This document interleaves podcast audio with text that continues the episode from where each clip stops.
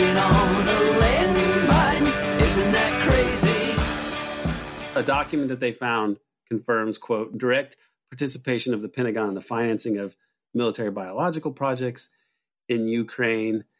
And um, it seemed that the military may have been overseeing all of these things, even if that wasn't uh, obviously apparent, or even if that's still speculative. Yeah. So they absolutely were. And I mean, one of the things that was on it was on the State Department's website that they had these eleven fact sheets that showed that um, uh, basically showed the U.S. involvement with eleven of these labs.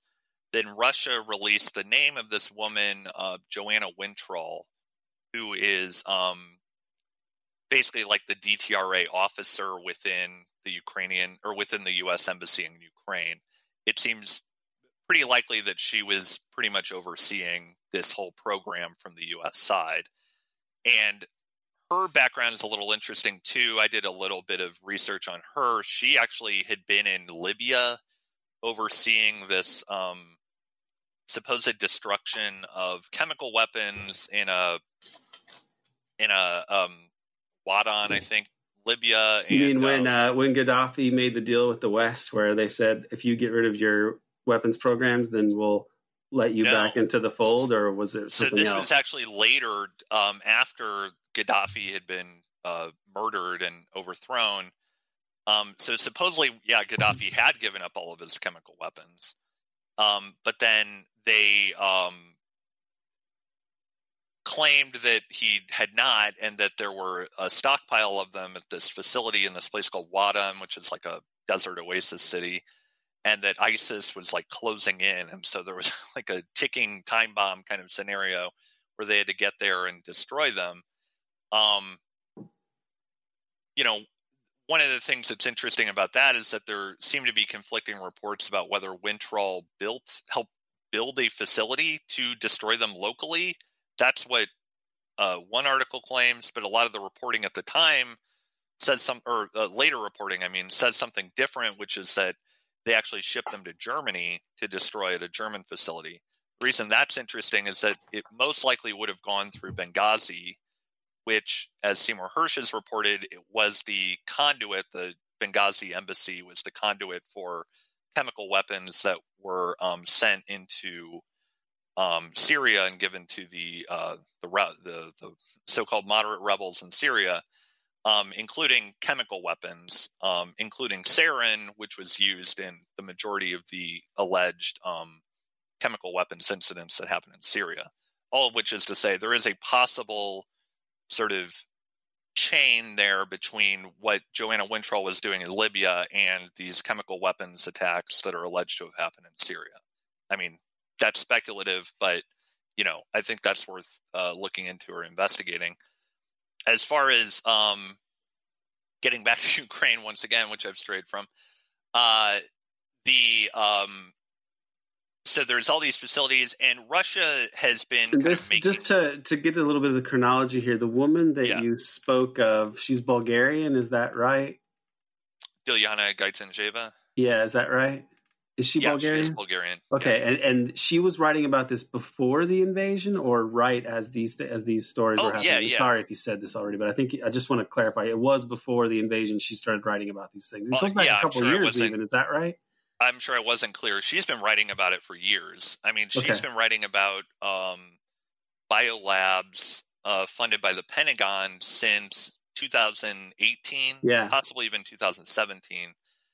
And um, she has a pretty big article that's called something just like the Pentagon Biolabs, where she has a map of the labs in Ukraine that I was referring to that were on the State Department's website, which they since um, have uh, have deleted from the website.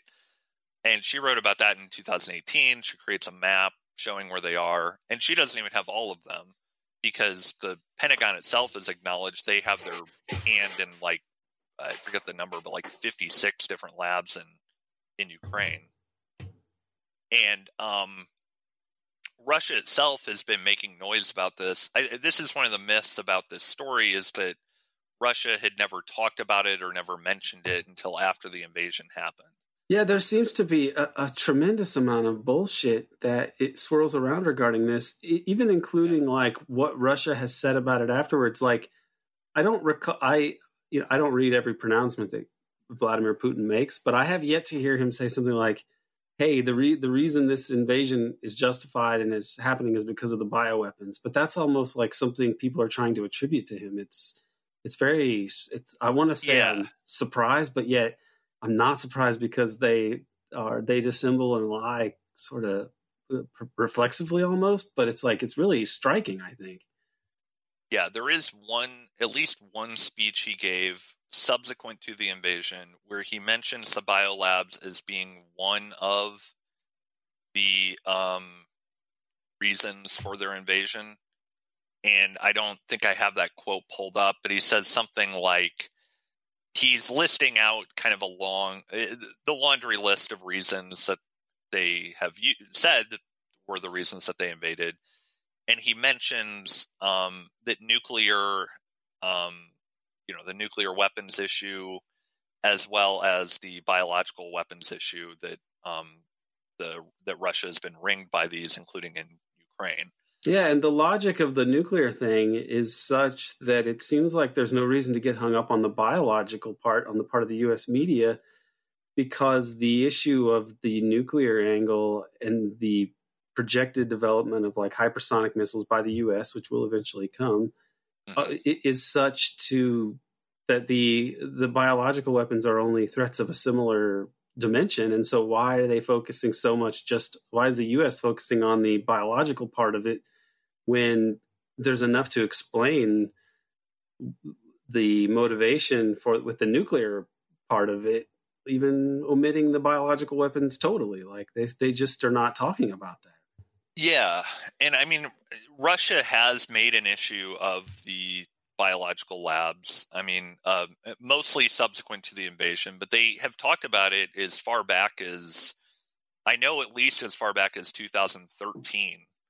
Um, Russia had talked about uh, biological operations of the U.S. Department of Defense near the Russian borders are a source of very serious concerns as well. That's from you know 2013, and that was really in response to the U.S. making an accusation that Russia was in violation of the Biological Weapons Convention.